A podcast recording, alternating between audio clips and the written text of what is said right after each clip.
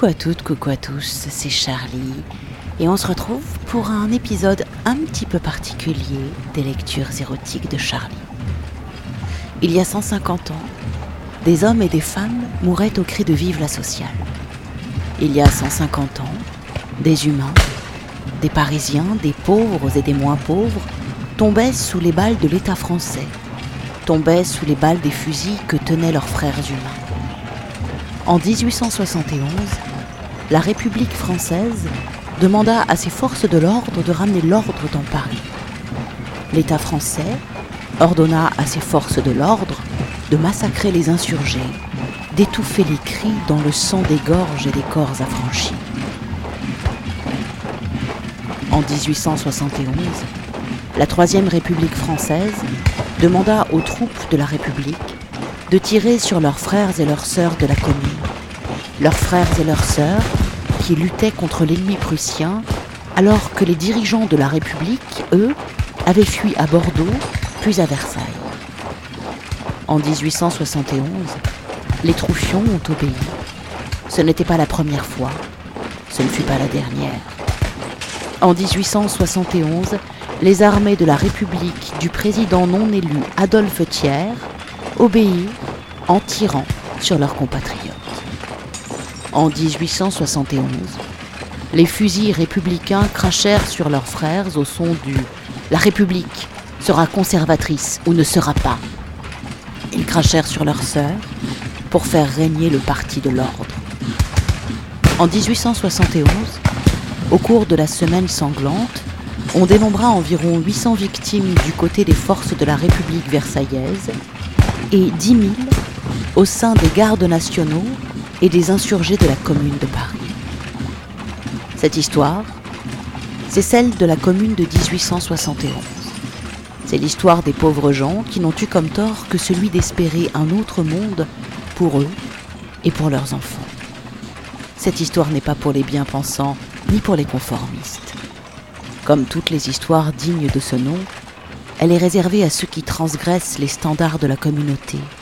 Elle est pour les grands enfants, ceux qui rêvent debout et qui continuent à œuvrer pour créer l'humanisphère.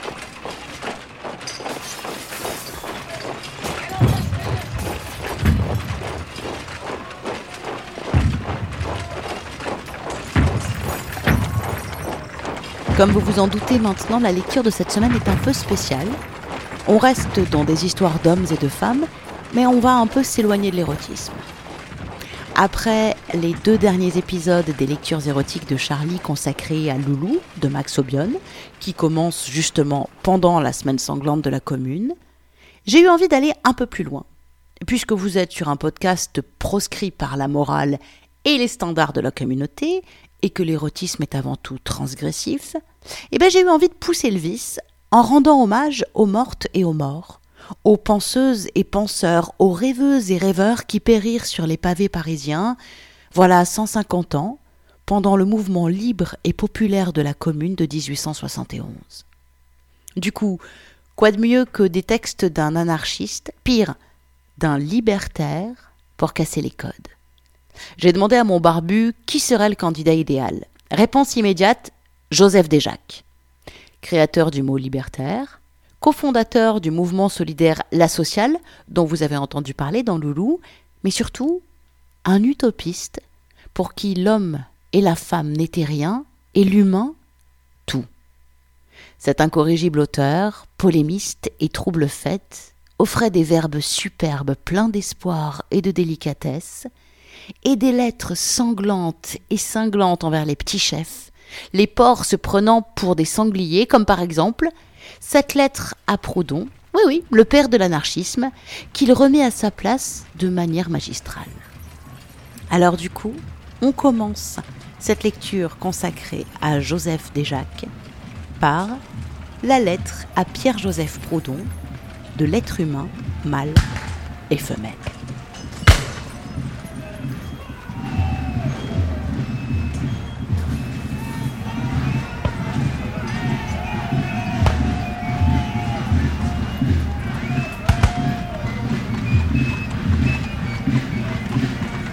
Qu'est-ce que l'homme? Rien. Qu'est-ce que la femme? Rien. Qu'est-ce que l'être humain? Tout.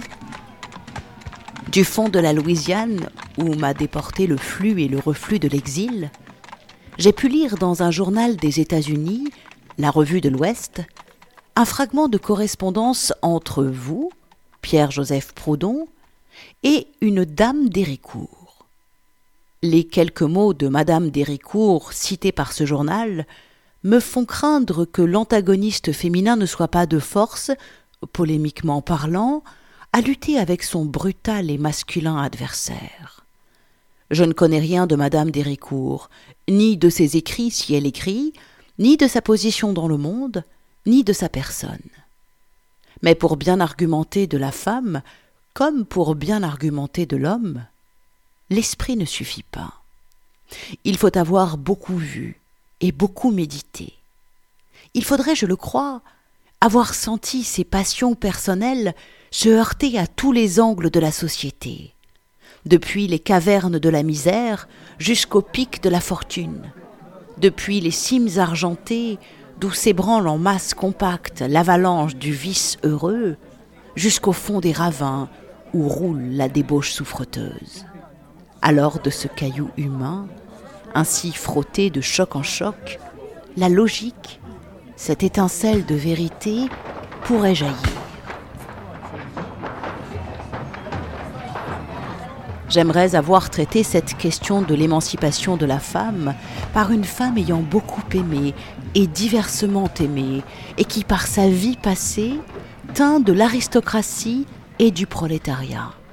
Du prolétariat surtout, car la femme de la mansarde est plus à même de pénétrer par la vue et par la pensée au sein de la vie luxueuse, officielle ou secrète de la grande dame, que la femme de salon n'est capable d'entrevoir la vie de privation, apparente ou cachée, de la fille du peuple. Cependant, à défaut de cette autre Madeleine répandant les fécondes rosées de son cœur aux pieds de l'humanité crucifiée et battant de l'âme vers un monde meilleur, à défaut de cette voix de civilisée repentie, croyante de l'harmonie, fille anarchique, à défaut de cette femme abjurant hautement et publiquement tous les préjugés de sexe et de race, de loi et de mœurs qui nous rattachent encore au monde antérieur, eh bien moi, être humain du sexe mâle, je vais essayer de traiter envers et contre vous, Aliboron Proudhon, cette question de l'émancipation de la femme, qui n'est autre que la question d'émancipation de l'être humain des deux sexes.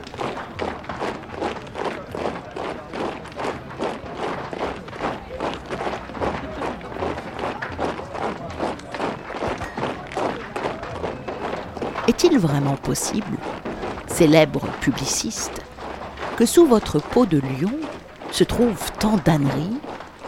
Vous qui avez dans les veines de si puissantes pulsations révolutionnaires pour tout ce qui dans nos sociétés touche au travail du bras et de l'estomac, vous avez des emportements non moins fougueux, mais d'une stupidité toute réactionnaire pour tout ce qui est travail du cœur, labeur du sentiment. Votre nerveuse et peu flexible logique dans les questions de production et de consommation industrielle n'est plus qu'un frêle roseau sans force dans les questions de production et de consommation morale. Votre intelligence, virile, entière pour tout ce qui a trait à l'homme, est comme châtrée dès qu'il s'agit de la femme. Cerveau hermaphrodite, votre pensée à la monstruosité du double sexe sous le même crâne, le sexe lumière et le sexe obscurité, et se roule et se tord en vain sur elle-même sans pouvoir parvenir à enfanter la vérité sociale.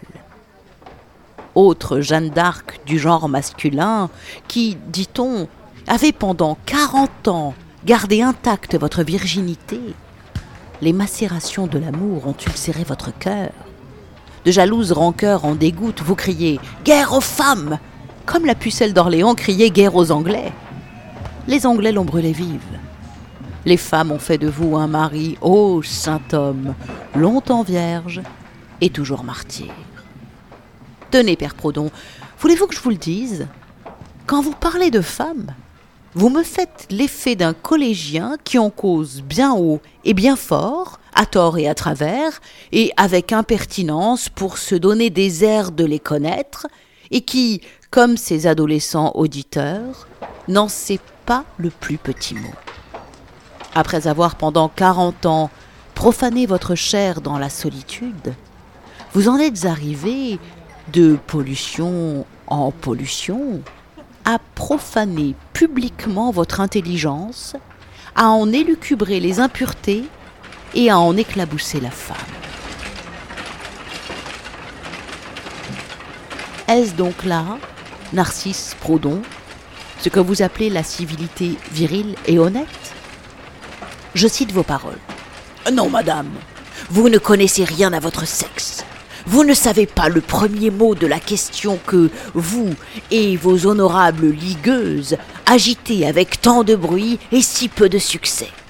Et si vous ne la comprenez point, cette question, si, dans les huit pages de réponse que vous avez faites à ma lettre, il y a quarante paralogismes, cela tient précisément, comme je vous l'ai dit, à votre infirmité sexuelle.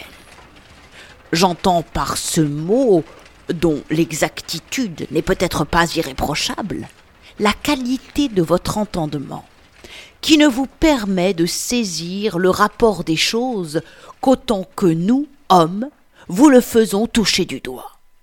Il y a chez vous, au cerveau comme dans le ventre, certains organes incapables par lui-même de vaincre son inertie native, et que l'esprit mâle est seul capable de faire fonctionner, ce à quoi il ne réussit même pas toujours. Tel est, madame, le résultat de mes observations directes et positives. Je le livre à votre sagacité obstétricale et vous laisse à en calculer pour votre thèse les conséquences incalculables. Mais vieux sanglier qui n'êtes qu'un porc.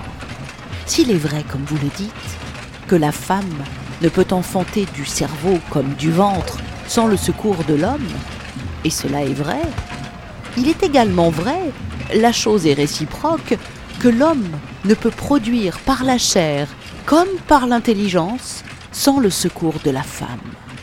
C'est de la logique, et de la bonne logique, Maître Madelon Proudhon, qu'un élève qui a toujours été lui aussi un sujet désobéissant peut bien vous arracher les mains et vous jeter à la figure. L'émancipation ou la non-émancipation de la femme, l'émancipation ou la non-émancipation de l'homme? Qu'est-ce à dire? Est-ce que, naturellement, il peut y avoir des droits pour l'un qui ne soient pas des droits pour l'autre.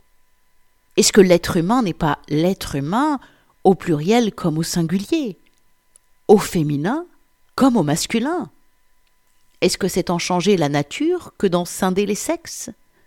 Et les gouttes de pluie qui tombent du nuage en sont-elles moins des gouttes de pluie que ces gouttes traversent l'air en petit nombre ou en grand nombre? Que leur forme est telle dimension ou telle autre, telle configuration mâle ou telle configuration femelle Mettre la question de l'émancipation de la femme en ligne avec la question de l'émancipation du prolétaire, cet homme-femme, ou pour dire la même chose différemment, cet homme-esclave, cher à sérail ou cher à atelier, cela se comprend, et c'est révolutionnaire. Mais la mettre en regard et au bas du privilège homme, oh, alors au point de vue du progrès social, c'est dépourvu de sens, c'est réactionnaire. Pour éviter tout équivoque, c'est l'émancipation de l'être humain qu'il faudrait dire. Dans ces termes, la question est complète. La poser ainsi, c'est la résoudre. L'être humain, dans ses rotations de chaque jour, gravite de révolution en révolution vers son idéal de perfectibilité, la liberté.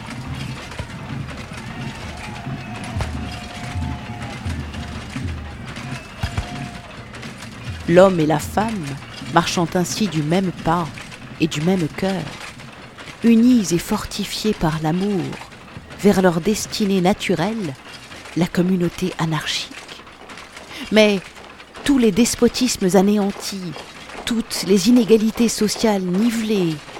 Mais l'homme et la femme entrant ainsi, le bras appuyé sur le bras et le front l'un vers l'autre penché, dans ce jardin social de l'harmonie, mais ce groupe de l'être humain, rêve réalisé du bonheur, tableau animé de l'avenir.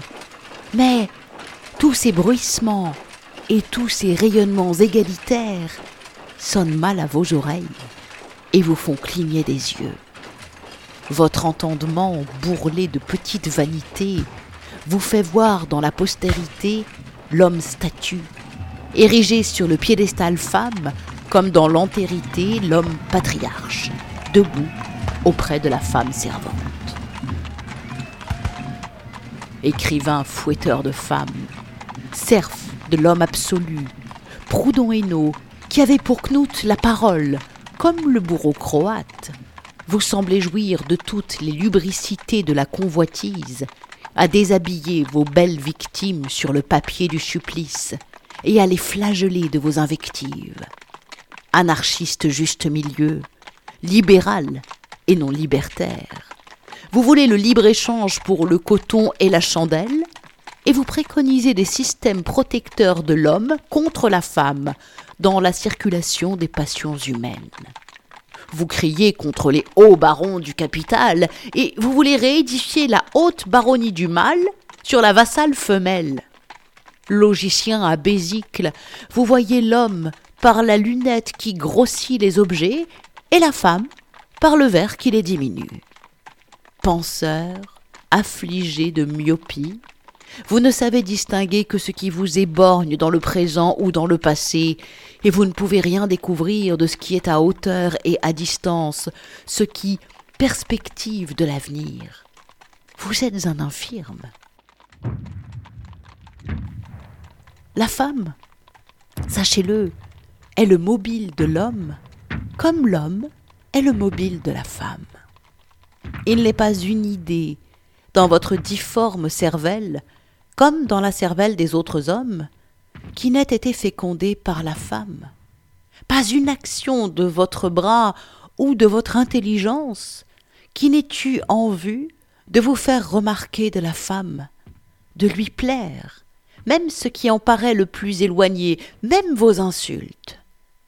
Tout ce que l'homme a fait de beau, tout ce que l'homme a produit de grand, tous les chefs-d'œuvre de l'art et de l'industrie les découvertes de la science, les titanesques escalades de l'homme vers l'inconnu, toutes les conquêtes, comme toutes les aspirations du génie mâle, sont dues à la femme qui les lui a imposées, à lui, chevalier, comme reine du tournoi, en échange d'un bout de faveur ou d'un doux sourire. Tout l'héroïsme du mal, toute sa valeur physique et morale lui vient de cet amour. Sans la femme, il ramperait encore à plat ventre ou à quatre pattes, il brotterait encore l'herbe ou les racines, il serait pareil en intelligence au bœuf, à la brute. Il n'est quelque chose de supérieur que parce que la femme lui a dit Sois. C'est sa volonté à elle qu'il a créé, lui, ce qu'il est aujourd'hui. Et c'est pour satisfaire aux sublimes exigences de l'âme féminine qu'il a tenté d'accomplir les plus sublimes choses. Voilà ce que la femme a fait de l'homme. Voyons maintenant ce que l'homme a fait de la femme. Hélas, pour plaire à son seigneur et maître, elle n'a pas eu besoin d'une grande dépense de force intellectuelle et morale. Pourvu qu'elle singeât la guenon dans ses grimaces et ses minauderies, qu'elle s'attachât de la verroterie ou de la bimbloterie au cou et aux oreilles, qu'elle s'accoutera de chiffons ridicules et se fit des hanches de mère gigogne ou de Vénus autantote à l'aide de la crinoline ou de l'osier, pourvu encore qu'elle sut tenir un éventail ou manier l'écumoire, qu'elle se dévoite à tapoter sur un piano ou à faire bouillir la marmite.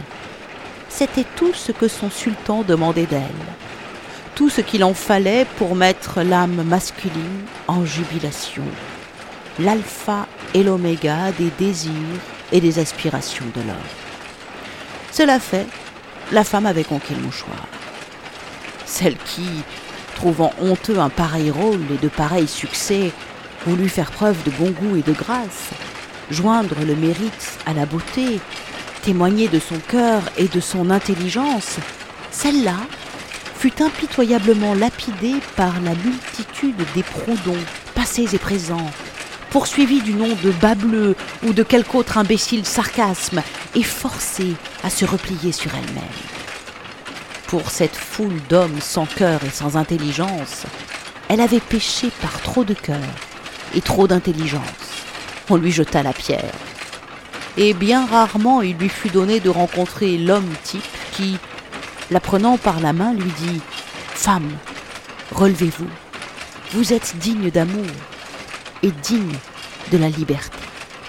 Non, ce qu'il faut à l'homme, c'est-à-dire à celui qui usurpe ce nom, ce n'est pas la femme dans toute sa beauté physique et morale, la femme aux formes élégantes et artistiques, au front auréolisé de grâce et d'amour, au cœur actif et tendre, à la pensée enthousiaste, à l'âme éprise d'un poétique et humanitaire idéal. Non, à ce niais badaud coureur de foire, ce qu'il faut c'est une figure de cire enluminée et empanachée. À ce gastronome de bestialité, en extase devant les étals de boucherie, ce qu'il faut, vous dis-je, c'est un quartier de veau orné de guipures. Si bien que, rassasiée de l'homme qu'elle trouvait si crétin, blasée de celui en qui elle cherchait en vain l'organe du sentiment, la femme, c'est l'histoire qui le dit, je veux croire que c'est une fable, un conte, une Bible. La femme, oh, voilez-vous, chastes yeux et chastes pensées, la femme aurait passé du bipède au quadrupède. Anne pour Anne, il était naturel après tout qu'elle se laissât séduire par la bête de plus gros calibre. Puis enfin, comme la nature l'avait douée de facultés morales trop robustes pour être anéanties par le jeûne, elle s'est détournée de l'humanité et est allée chercher dans les temples de la superstition, dans les religieuses aberrations de l'esprit et du cœur, l'aliment aux aspirations passionnelles de son âme. À défaut de l'homme rêvé par elle, elle a donné ses sentiments d'amour à un Dieu imaginaire. Et pour les sensations, le prêtre a remplacé l'âne.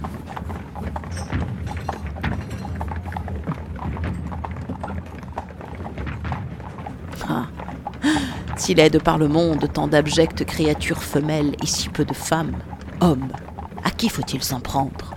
Dandin Proudhon, de quoi vous plaignez-vous? Vous l'avez voulu. Et cependant, vous avez, vous, personnellement, je le reconnais, fourni de formidables coups de boutoir au service de la Révolution. Vous avez entaillé jusqu'à la moelle le tronc séculaire de la propriété, et vous en avez fait voler au loin les éclats.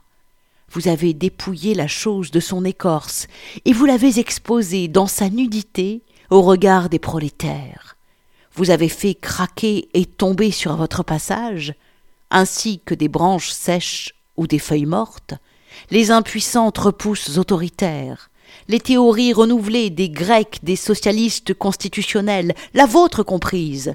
Vous avez entraîné avec vous, dans une course à fond de train, à travers les sinuosités de l'avenir, toute la meute des appétits physiques et moraux. Vous avez fait du chemin. Vous en avez fait faire aux autres. Vous êtes las, vous voudriez vous reposer, mais les voies de la logique sont là, qui vous obligent à poursuivre vos déductions révolutionnaires, à marcher en avant, toujours en avant, sous peine, en dédaignant l'avertissement fatal, de sentir les crocs de ceux qui ont des jambes vous déchirer. Soyez donc franchement entièrement anarchiste, et non pas quart d'anarchiste, huitième d'anarchiste, seizième d'anarchiste, comme on est quart, huitième, seizième d'agent de chance. Poussé jusqu'à l'abolition du contrat, l'abolition non seulement du glaive et du capital, mais de la propriété et de l'autorité sous toute forme.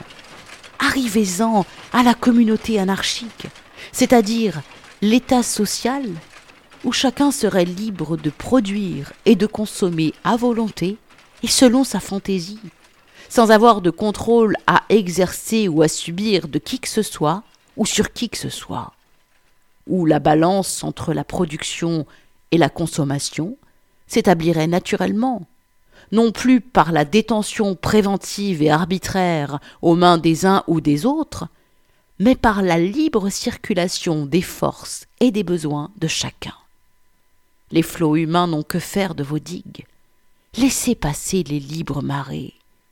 Chaque jour ne les ramène-t-elle pas à leur niveau? Est-ce que j'ai besoin, par exemple, d'avoir en propre un soleil à moi, une atmosphère à moi, un fleuve à moi, une forêt à moi, toutes les maisons et toutes les rues d'une ville à moi? Est-ce que j'ai le droit de m'en faire le détenteur exclusif, le propriétaire, et d'en priver les autres sans profit même pour mes besoins. Et si je n'ai pas ce droit Ai-je donc plus de raisons de vouloir, comme avec le système des contrats, mesurer à chacun, selon ses forces accidentelles de production, ce qui doit lui revenir de toutes ces choses? Combien il devra consommer de rayons de soleil, de cubes d'air ou d'eau, ou de carrés de promenade dans la forêt? Et quel sera le nombre de maisons ou la portion de maisons qu'il aura le droit d'occuper?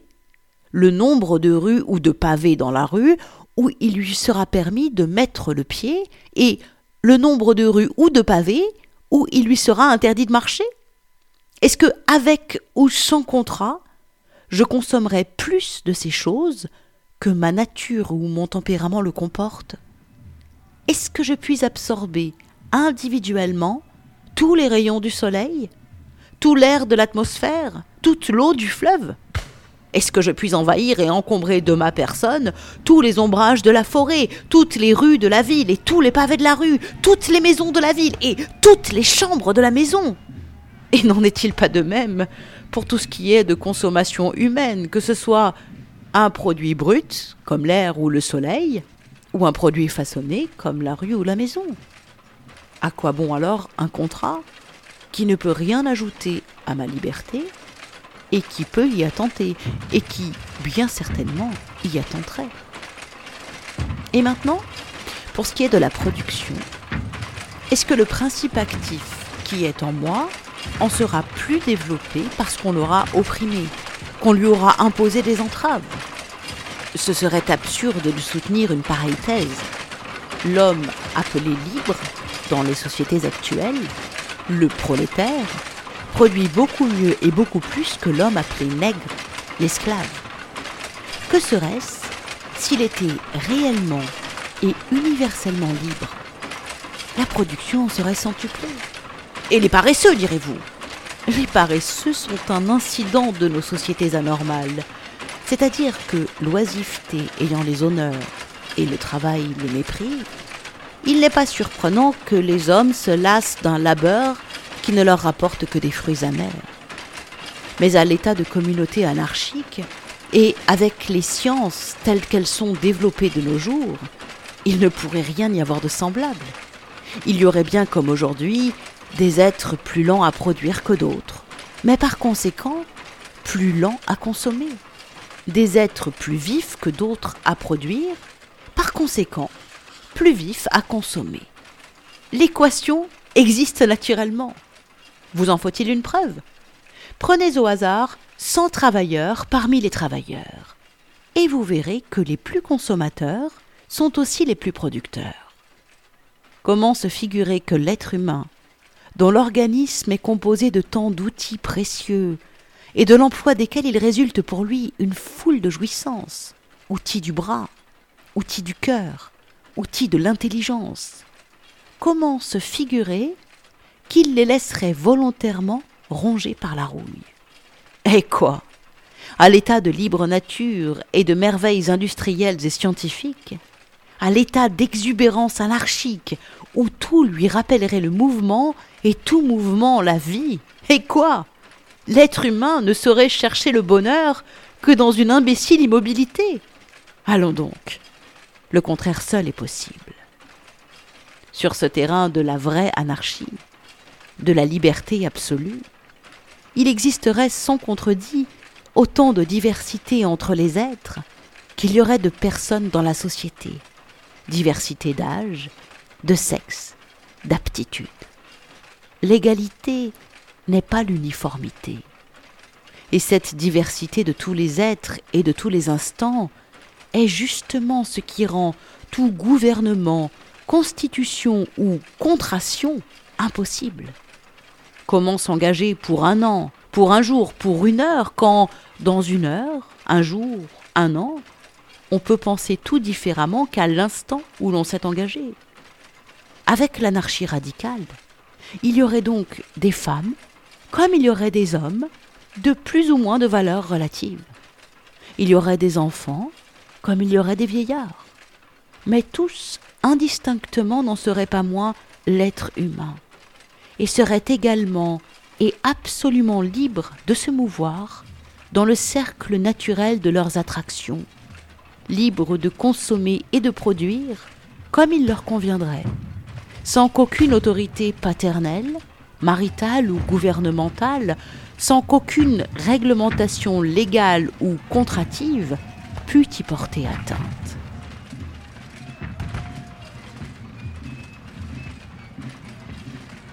La société ainsi comprise, et vous devez la comprendre ainsi, vous, anarchistes, qui vous targuez d'être logique, qu'avez-vous encore à dire de l'infirmité sexuelle de la femelle ou du mâle chez l'être humain? Écoutez, maître Proudhon, ne parlez pas de la femme, ou, avant d'en parler, étudiez-la. Allez à l'école. Ne vous dites pas anarchiste, ou soyez anarchiste jusqu'au bout. Parlez-nous, si vous voulez, de l'inconnu et du connu, de Dieu qui est le mal, de la propriété qui est le vol. Mais quand vous nous parlerez de l'homme, n'en faites pas une divinité autocratique, car je vous répondrai l'homme, c'est le mal. Ne lui attribuez pas un capital d'intelligence qui ne lui appartient que par droit de conquête, par commerce d'amour, richesse usuraire qui lui vient tout entière de la femme, qui est le produit de son âme à elle. Ne le parez pas des dépouilles d'autrui, car alors je vous répondrai la propriété, c'est le vol. Élevez la voix, au contraire, contre cette exploitation de la femme par l'homme. Dites au monde avec cette vigueur d'argumentation qui a fait de vous un athlétique agitateur, dites-lui que l'homme ne pourra désembourber la révolution, l'arracher de sa fangeuse et sanglante ornière qu'avec l'aide de la femme, que seul il est impuissant, qu'il lui faut l'épaulement du cœur et du front de la femme, que sur le chemin du progrès social, ils doivent marcher tous deux de pair, côte à côte, et la main dans la main, que l'homme ne saurait atteindre au but, vaincre les fatigues du voyage, s'il n'a pour le soutenir et pour le fortifier les regards et les caresses de la femme. Dites à l'homme et dites à la femme que leurs destinées sont de se rapprocher et de se mieux comprendre, qu'ils n'ont qu'un seul et même nom, comme ils ne font qu'un seul et même être, l'être humain, qu'ils en sont tour à tour et tout à la fois l'un le bras droit, et l'autre le bras gauche, et que dans l'identité humaine, leur cœur ne serait formé qu'un cœur, et leur pensée un seul faisceau de pensée. Dites-leur encore qu'à cette condition seule, ils pourront rayonner l'un sur l'autre, percer, dans leur marche phosphorescente, les ombres qui séparent le présent de l'avenir, la société civilisée de la société harmonique. Dites-leur enfin que l'être humain, dans ses proportions et ses manifestations relatives, l'être humain est comme le ver luisant. Il ne brille que par l'amour et pour l'amour. Dites cela. Soyez plus forts que vos faiblesses, plus généreux que vos rancunes. Proclamez la liberté, l'égalité, la fraternité, l'indivisibilité de l'être humain. Dites cela. C'est de salut public. Déclarez l'humanité en danger, appelez en masse l'homme et la femme à rejeter hors des frontières sociales les préjugés envahisseurs, suscitez un 2 et 3 septembre contre cette haute noblesse masculine, cette aristocratie du sexe qui voudrait nous river à l'ancien régime. Dites cela, il le faut. Dites-le avec passion, avec génie, coulez-le en bronze, faites-le tonner. Et vous aurez bien mérité, et des autres, et de vous.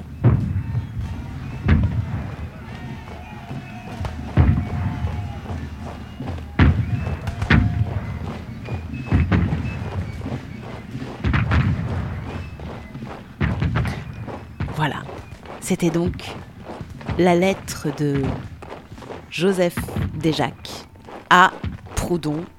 Et euh, moi, ça me touche, voilà, de lire cette lettre. Euh, elle a été écrite, je, reviens dessus, tic tic tic, entre 1854 et 1858. Euh, et voilà, voilà un peu euh, l'humanisphère à laquelle rêvait euh, Joseph Desjacques. L'être humain et tout est un endroit où on peut vraiment se libérer de tous les codes, de toutes les notions d'appropriation, de propriété. Juste regarder comme elles sont déjà inscrites à l'intérieur de nous et on a du taf, hein. on a du taf. Et moi, ce qui me touche plus que tout, et merci infiniment à Renaud de m'avoir fait découvrir euh, Desjacques, c'est que à l'heure actuelle, qui a ce genre de discours? Qui ose rêver à ça en fait? On n'ose même plus rêver à ça tellement on est cadenassé à l'intérieur de nous-mêmes. Alors, si vous avez aimé cet auteur, vraiment, je vous conseille un livre qui s'appelle euh, Abat les chefs qui est un recueil euh, de textes et d'écrits libertaires de Joseph Desjacques. Vous retrouverez du coup cette lettre à Proudhon, d'autres lettres, des poèmes. C'est euh, vraiment une petite mine. C'est paru aux éditions La Fabrique, ça coûte 15 euros. En plus, c'est une très belle édition. Donc, vraiment, si, si ça vous a interpellé, si ça vous a plu, je vous conseille vraiment ce bouquin, à les chefs. Je vous mets euh, sur l'article qui présente la lecture du jour tous les liens pour vous offrir ce bouquin, ainsi que des liens vers un, site consacré à Desjacques pour avoir encore plus d'infos et euh, connaître un petit peu plus euh, le parcours et la pensée de, de ce penseur dont on a bien besoin. Ouais, je crois que ça fait du bien de lire ça et ça fait du bien juste euh, vraiment de comprendre et d'intégrer sa pensée et tout ce que ça implique pour chacun dans nos vies au quotidien. L'anarchie, ça commence déjà par à l'intérieur de nous-mêmes. Soyons anarchiques, soyons à l'intérieur de nous-mêmes à l'affût euh, de la moindre tentative de contrôle, de pression, d'appropriation. Et croyez-moi, il y en a beaucoup. Alors, tous les liens sont à retrouver sur mon site charlie-tantra.fr comme d'habitude. Vous pouvez aussi, si vous le voulez, écouter et réécouter des podcasts érotiques si vous êtes en manque d'érotisme. Et puis la semaine prochaine, je ferai une autre lecture consacrée à Desjacques où on va aussi découvrir euh, ses poèmes qui sont pleins de délicatesse et d'espoir. Vraiment, non seulement sa pensée moi, révolutionne quelque chose à l'intérieur de moi, sa pensée est révolutionnaire, mais en plus, il a une magnifique plume. Donc, euh, bah, prenez soin de vous. Je vous retrouve la semaine prochaine. Les liens, les infos, c'est sur charlie-tantra.fr. Vous avez aussi euh, sur mon site un lien vers mon Patreon. Si vous voulez soutenir les lectures érotiques de Charlie, n'hésitez pas euh, à devenir Patreon. c'est un petit peu le meilleur moyen de soutenir ce podcast. Vous pouvez reprendre une activité normale, mais par contre, ne cessez jamais d'être libre. Je vous embrasse et à la semaine prochaine. Ciao, ciao, ciao. L'insurrection avait maintenant 20 jours, on commençait à employer le terme de révolution. Pour l'instant, c'était la nuit sur la scène, les barricades du quartier idéal semblait dormir les insurgés rêvaient d'espoir, ils rêvaient